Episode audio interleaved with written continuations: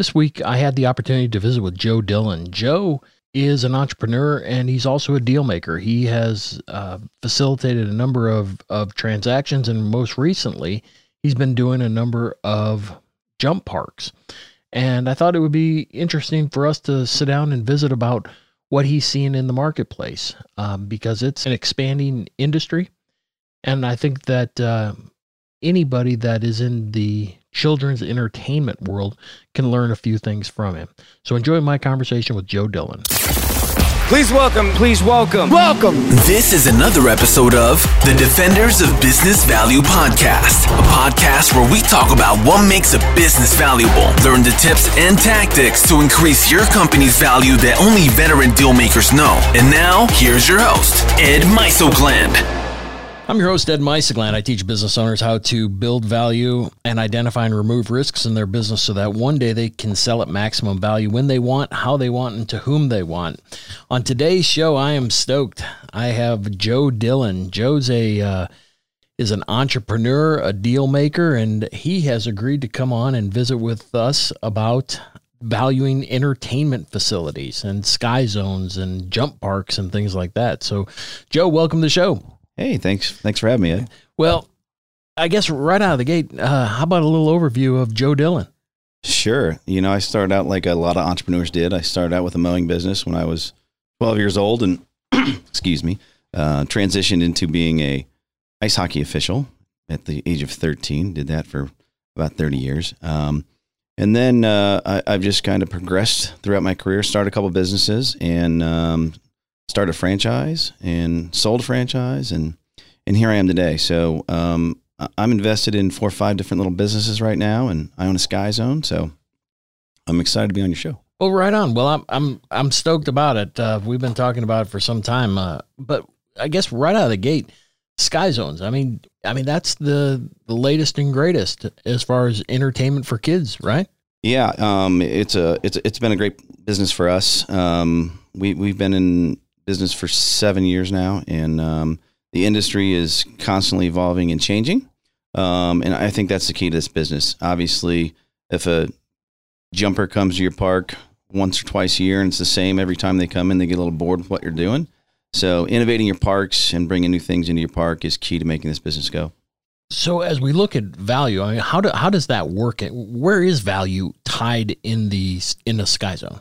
Well, um, you know, EBITDA and your your everyday revenue is the biggest part of that. So, um, the jump park, I don't know what the industry averages are, but um, the Sky Zone average, you know, they're going to average between three and five hundred thousand dollars worth of EBITDA on an annual basis. Um, and obviously, a lot of these parks are absentee owned, so it brings a lot of opportunity potential investors that don't want to be there drudging through the day to day. If you have the opportunity to own one and work in it, I think it's a bigger opportunity because um, you can keep your eyes on all the balls in the air and do all the negotiating locally and uh, really help add value that way as well. So the balls in the air, what does that mean in, in Sky Zone land? Well, you know, we, we uh, you, you got to look at that business as a retail business, and um, you've got sixty to seventy employees. You've got two or three full time managers. Um, you have to constantly be innovating both your concession area um, and all of your different attractions within the park, as well as you know your video game aspect, depending on what you want to do there. Um, so keeping all of those things moving in sync and up and running is vital to keep the business successful.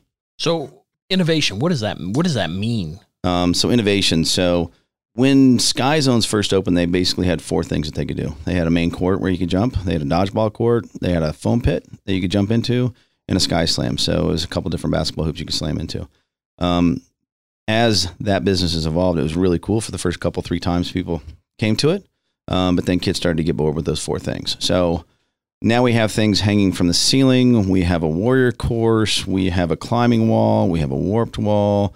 And we have parkour blocks. There's just uh, just doing different things within your park to make it new every time that a child comes in or a jumper comes in is key to having them come back again but you do all this within the same four walls. You don't have to build out anything. No, no, we don't build out anything. We just change within um, parkour blocks. Um, you know, adding barriers on the dodgeball court so people can hide behind them. Just doing different things. Um, we also added glow lighting, so that kind of gives you a different feel in the park when you've got lasers and and the and the lights are out. So just doing different things for different programming. Programming is a big deal to be successful. If you if you don't have big programs, we, we started lock-ins a couple years ago. So oh, what does that mean? so you know with the, they drop them off at 11 p.m. and they pick them up at 7 a.m. just like the old church thing. Really? Um, but you know, if you program that out, you know, parents have a lot of questions when they're going to drop their Sure. child off from 11 p.m. to 7 a.m. and who's going to be there and all Especially this one. right? um, but we we truly lock the door. We have uh, we have metal wands and scan the kids and make sure they don't have any contraband on them, and and then we lock them in and have them play video games and have dodgeball contests and mambo dancing and all kinds of fun stuff. Um, but doing things like that that can generate five or eight thousand dollars worth of revenue in one night are keys to making that business successful long term. So the day to day, it's the special events are where where the the va- or the the profit is. So the day to day is really where the profit is. I mean, if you're Oh, sold really? out, you're running a capacity, you know, you're making two or three thousand dollars an hour when it comes to revenue, and you're running the park for I don't know, hundred grand a month. So you can you can be very successful just doing your day to day where you see the big jump. So if you're going to get a five or ten thousand dollar increase when you know you're averaging 120 or 130 thousand dollars a month in revenue, you'll you'll see a big bump there. It, but it's not a membership type environment, or or is it a recurring revenue type model? That's very interesting that you ask. We actually just started the membership program. Really? and people were concerned about that. So we have three different memberships. So basically, you pay twenty bucks a month, or twenty five dollars a month, or thirty nine dollars a month, and it's different tiers. So it's sixty minutes every day of jumping for the the basic membership. Your elite membership gives you ninety minutes, and then your supreme membership gives you unlimited jumping. Um, people are concerned about capacity. In our park, we have about 170 capacity spots, so we can have 170 jumpers an hour, and we haven't really run into capacity issues. The good thing about memberships is it's recurring revenue. You know they're coming, Sure. and usually people are bringing a friend. It's not that much fun to come to Sky Zone by yourself, right? So traditionally, that has, from what we've seen at the start of our program, we've got about 600 members now. That's been really beneficial to our business. Yeah, I was gonna say from a from a value standpoint, I, I gotta imagine that that that does some considerable amplification of value. Yeah, we have roughly fifteen thousand dollars of membership revenue right now, and we're hoping to grow that to twenty-five to thirty thousand. Um, it costs me roughly ninety thousand dollars to run our park, um, all in for a month. Um, so just having that built-in base is really Sure. beneficial to, uh, and hopefully continue to grow it. So is is this just your park, or is this franchise wide? Um, so it's rolled out to the franchise system. Um, we were one of the pilot parks, so we were one of the first ones to do it. I would say roughly 40% of the parks are offering memberships at this point. Why wouldn't everybody? Well, some people are concerned with capacity. Some people are Really? letting others take the take the risk and see what happens next. Um, but it's been well received from our our guests, and uh, I, I think the people that are the, the franchise partners that are doing it are are happy with it. So So tell me about the franchise. What's the background? How long they've been doing it? Oh So, yeah. yeah. So Sky Zone was the very first franchise that kind of created the industry as far as trampoline parks go. Um, it was started for uh, basically TV. They had I don't know what it was called, but it was like basically basketball on trampolines, and it was like they were going to try to create a professional league for it, and that didn't work out. But um, Rick Platt had a built the the stadium, quote unquote, for what it was, and basically a bunch of trampoline beds. And uh, the local kids wanted to come over on the weekends and jump. So he said, okay, just throw $5 in a coffee can and come jump. And came in about a month after he started that and had a bunch of $5 bills in his coffee can and said, I think this is a great idea. So, Oh my gosh! I Um, wish I would have thought of that. right, right. You too, Um, huh?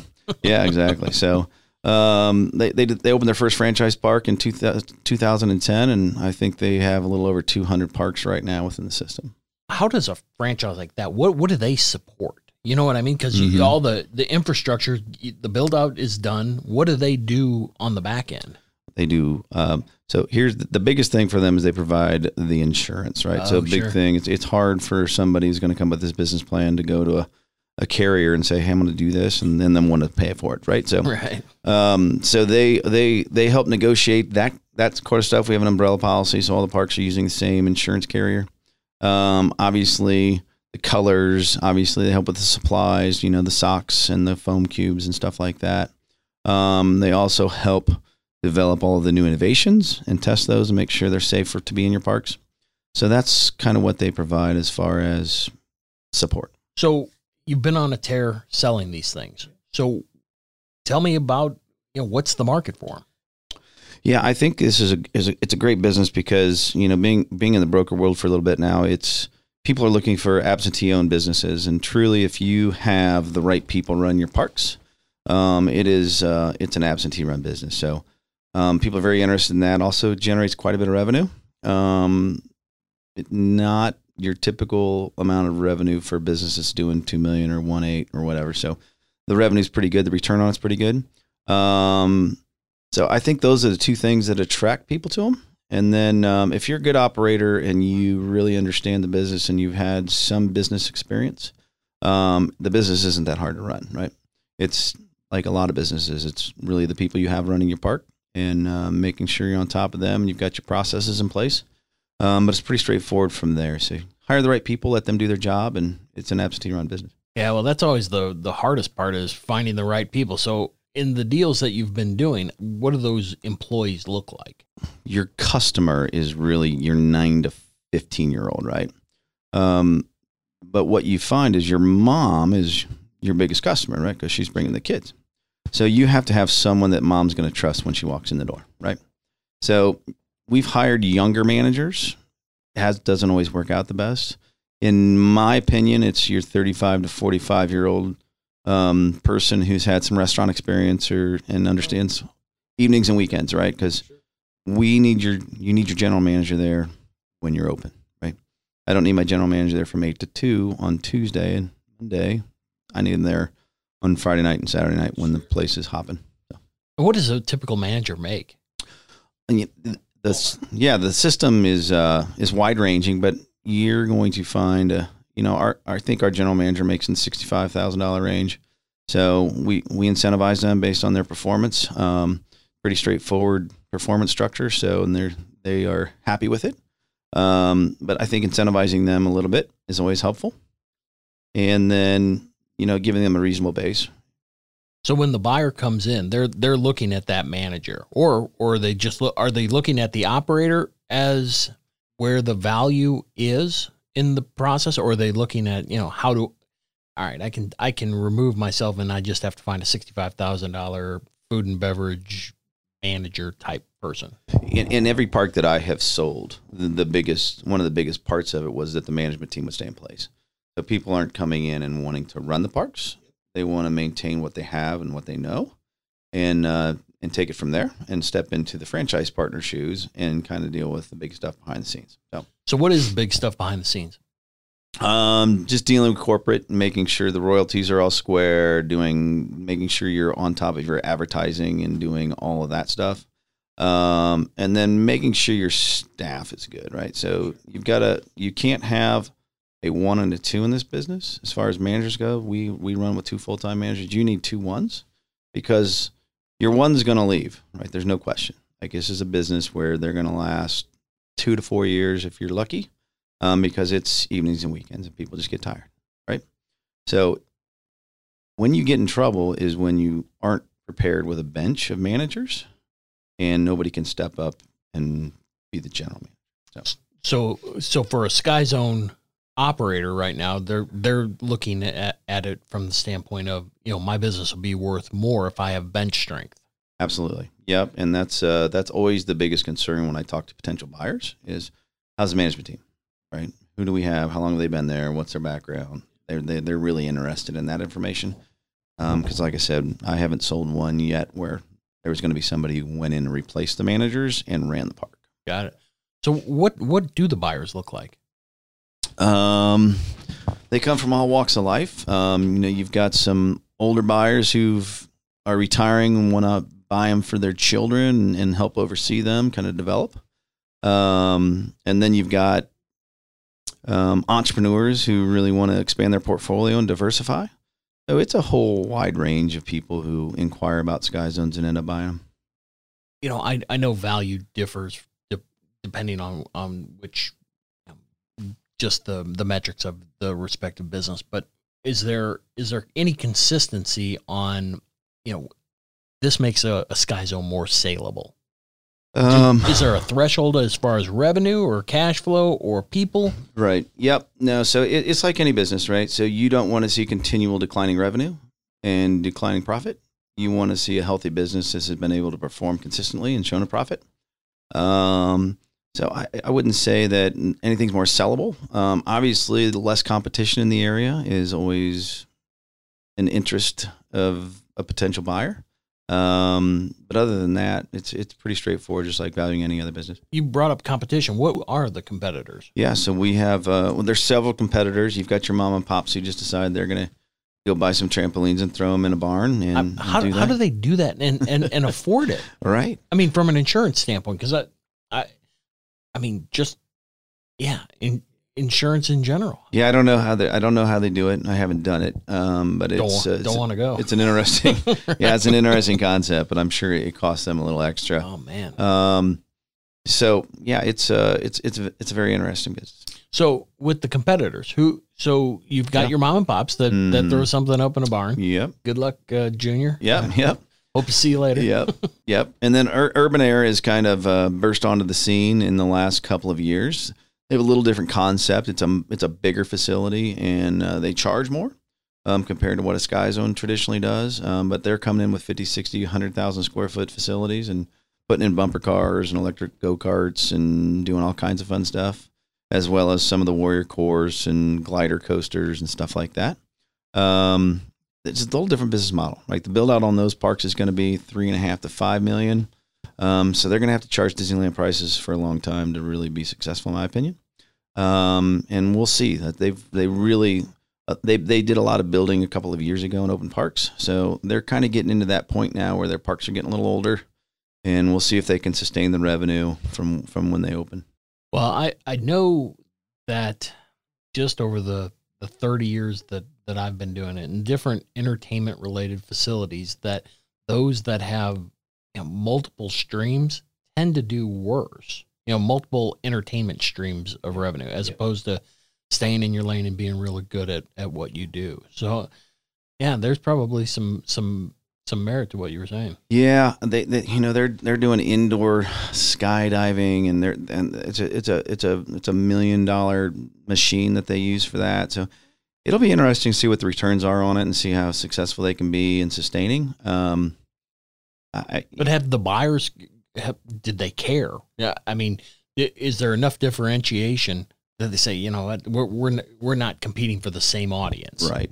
Yeah, I, I think I think Urban Air is a direct competitor of Sky Zone. It's definitely the same audience. So can they provide over the long term what that customer is looking for and, and replicate it year over year and time after time, visit after visit? I, I don't know. It'll be interesting to see. Well, the I, I've always looked at anything entertainment related to have disposable income, but as far as Sky Zone goes, I mean, people just just go all the time. Yeah, it's uh, it's it's interesting. So, in in, all honesty, the in the trampoline business or the whatever park business you want to call it, family entertainment center business that we're in, your average jumper comes less than two times per year. So, if you can drive that to three times a year, or four times a year, you're going to see a, a, a much bigger increase in your revenue. So, how do you do that? Right, different things. If if a kid comes to the park and has a blast in your park for an hour and a half, and they still feel like they had more stuff to do, they want to come back. Yeah, If they come to your park and spend 90 minutes in your park and they're bored because they've done everything and it's not fun, they're not coming back. Right. So, innovating, doing new things, having new things to entertain and engage them is, is vital to the success, in my opinion. an odd question, but I've always wanted to, to especially since my kids went to your park. Um, feeding them pizza before jumping. I, I, I just want to Yeah. know what, Yeah. what kind of landmine is that? Yes. So, that's why we do our birthday parties jumping first, and then you go to the party room, Uh, and then all you all right. exit the building. That's Okay. the way you do it. Got so, it. I- yeah. I didn't know. I, I, I when my kid would tell me that uh, yeah we had pizza, I'm like, oh my Yeah. gosh.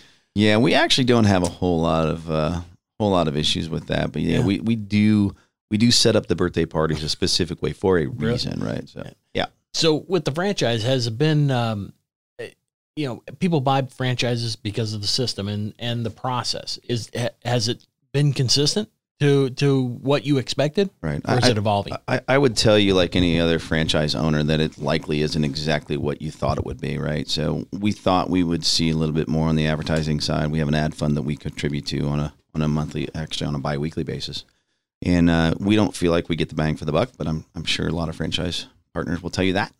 Um, but all in all, the system's very solid. Um, we're the leaders in the industry. We were the first ones. We really created this space, and um, we've gotten really good over the last 18 to 24 months at innovations and doing new cool stuff. Um, so I, I think the future's bright. Back to the deals. I mean, from a uh, lending standpoint, I mean, it has it been easy to get Yeah. lending? Yeah, I have not had any issues. I mean, you, you'll find some lenders who are like, we won't loan you more than five hundred thousand dollars on this one point five million dollar park, and then you'll find several SBA lenders that will give you ninety five percent financing on that park. So it's just finding the right lender and who has the appetite for it, and it's just like it's just like any business deal. Right. Well, so we know that every business deal, uh, especially that has financing, they're looking at the the person's resume or the buyer's resume. What what does that resume need to look like? Um, usually, just having some experience owning your own business. Oh, That's so what, that's a Oh. yeah, that's what they're looking for. okay. And as far as structure, I mean, what did the what did the structure typically look like, or was was there similarities between the the deals you've done? When you talk about structure, Structure of deal structure. Um, yeah, some you know it's just like any deal. Like some people want to hold back, somebody want to earn out, just depending on what it looks like. But um, and some people are just going to pay straight cash for it. So it just depends. And and you know some franchise partners want to stay on for a little bit and do some consulting and help, and you know some just want to take their money and run. So it, it just depends on on on the franchise partner and the potential buyer of what what the deal ends up looking like. Got it. So with the um, with those that that sought cash or got cash, uh, how big how big of a discount was it, or was there any? Uh, there's no discount. I mean, it's it's a traditional business deal, and you know, I think in this business, you look to three to three and a half times as your kind of guide for a- an EBITDA multiple, um, and then you negotiate from there. So it's it, it, there's really no deal for cash. Got it. sense. No, no, that's fine. So that so then the merits of financing, you know, I, I so you got ninety five percent financing. So then, I guess if I'm the buyer, I'm looking at all right. I'm walking into a, a, a new business that I don't know a whole lot about. I'm going to go get support from the franchisor. How do I mitigate that risk? You know, mitigate just business owner risk. Yeah. Yep. Uh, you you got to do your due diligence and really understand your market and understand what's going on.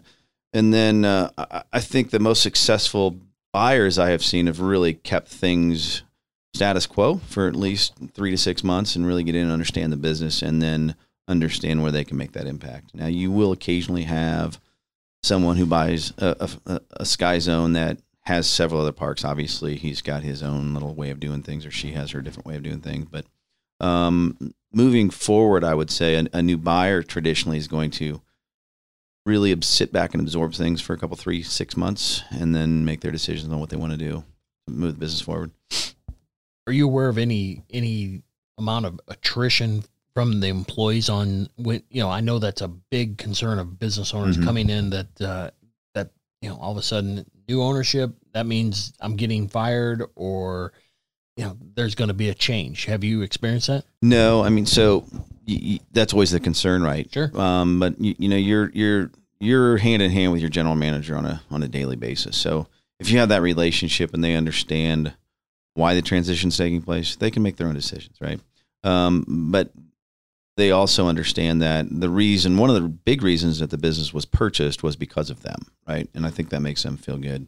Um, Well, you know the funny thing is that so many don't understand that, and they are the value. they're the value. right? Yeah. Yep. Oh, man. And uh, you know, we've talked about retention bonuses and stuff like that. And sometimes a new a new owner will incentivize with a small ownership percentage that vests over five years or something like that. If they're really, if if, if it's the right general manager, but um, I- don't. You know, your general manager really usually takes pride in their park because they're running it on a daily basis. And I think sometimes they're they're not that concerned with who the owner is. So I, we've not had any big attrition rates because a new owner came Sure. in. Well, that's awesome. So, why are people getting out now? Is it just it's time? Um, you know, multiples are up. Yeah, I mean stock stock market's at an all time high. You've got a lot, um, especially in the Sky Zone system. You know, we opened a bulk of our parks probably in 14 and 15, some to 16.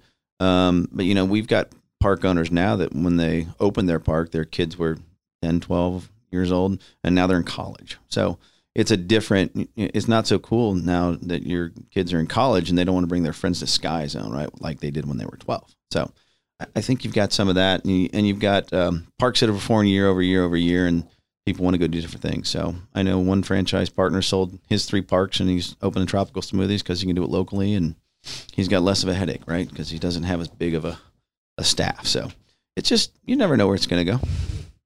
Well, what um, I guess the advice that you would give Sky Zone owners that one is it the right time to sell? Two, what what should you expect? And three, if you're going to evaluate a, a deal guy that's going to represent, or or can you do it yourself? I mean, what what are those? What are the the ingredients there? So the first one is, you know, what what should, how do I know if I'm ready?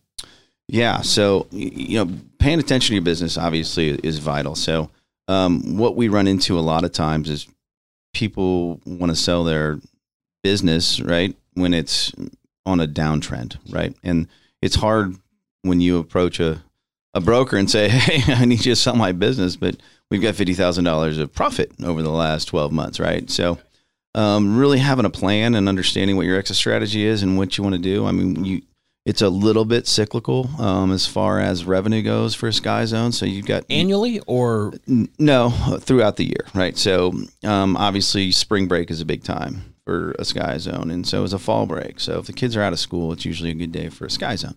Um, but really understanding that and watching your year over year trends, and then understanding do I need to put some money in back into my business and do some renovations, and then you know ideally you don't have any concerns from a potential buyer if your business is trending upwards, right? Yeah. The biggest concern is if you have two or three years of declining revenue and declining profit and no end in sight. So, So I know a lot of franchises that that it's we're now at a point where remodels need to start taking place. mhm.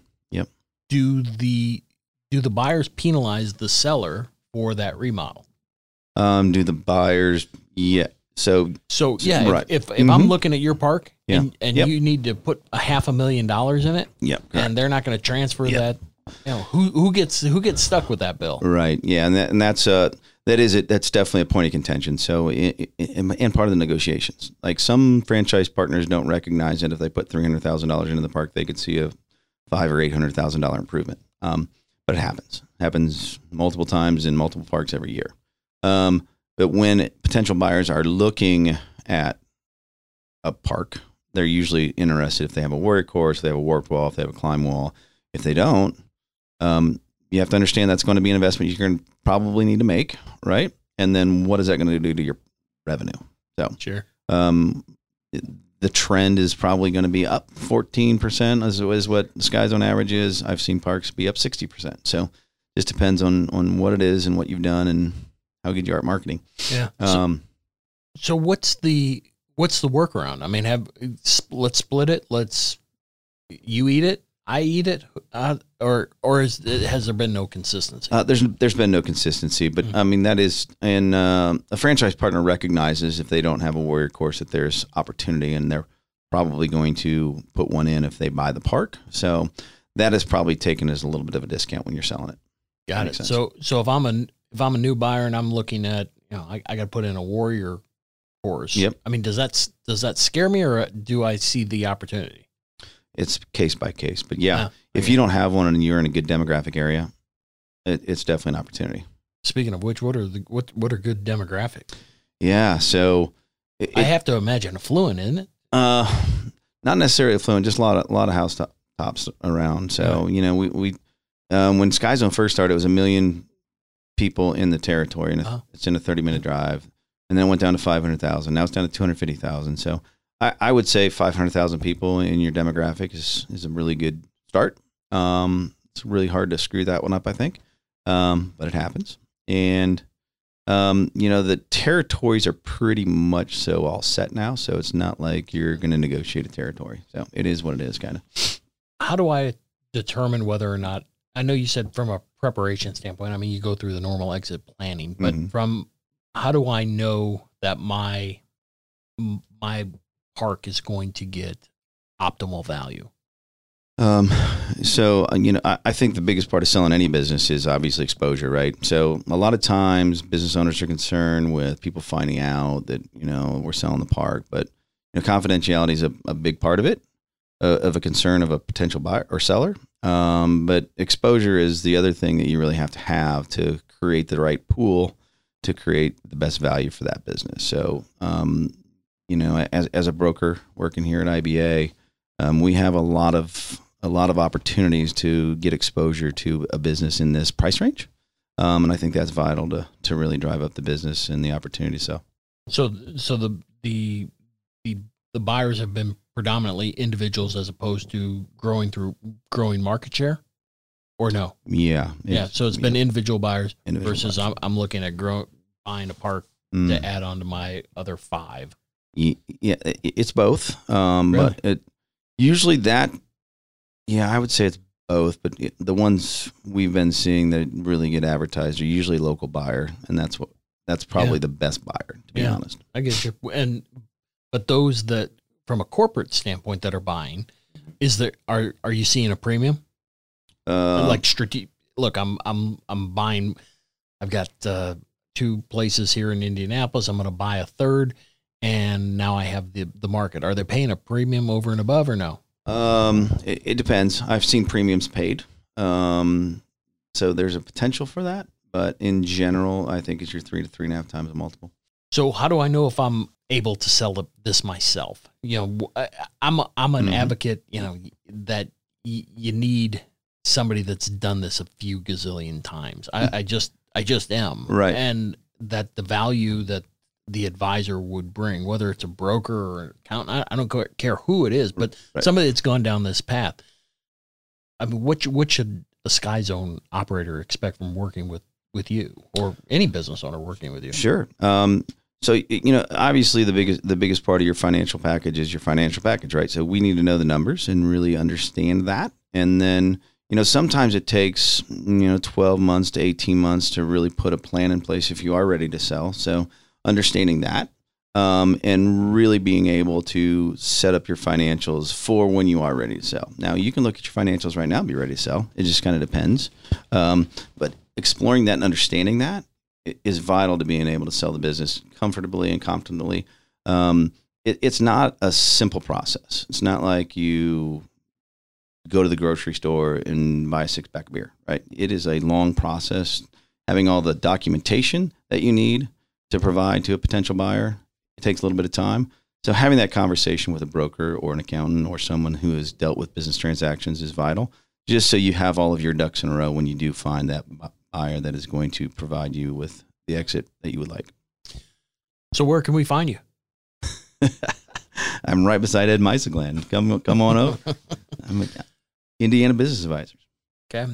Well, Joe, uh, I can't thank you enough for taking this time uh, to to visit with us. Is there anything, any parting advice you have for your your Sky Zone brethren? No, I just uh, pay attention to financials, really understand it, and um, you know, plan for your next renovation. Um, it's it's it's vital, and you usually see a bump in your business. So if you're going to keep it for the long term, make sure you're uh, driving the business and uh, hire a good marketing guy. Awesome. Well, Joe, thanks so much for being here, and uh, thank you for being a defender of business value. Thank you, Ed.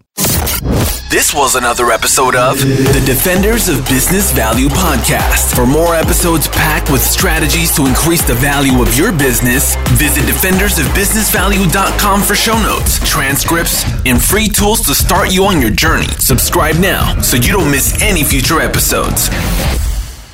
I hope you enjoyed my conversation with Joe. He has an awful lot of history behind him and an awful lot of deal making that uh, that he was able to impart some of that wisdom to us. Everything that Joe and I spoke about on today's show, it will be in the show notes. So if uh, you need any references to him or to contact him or me, please find that in the show notes at defendersofbusinessvalue.com forward slash podcast.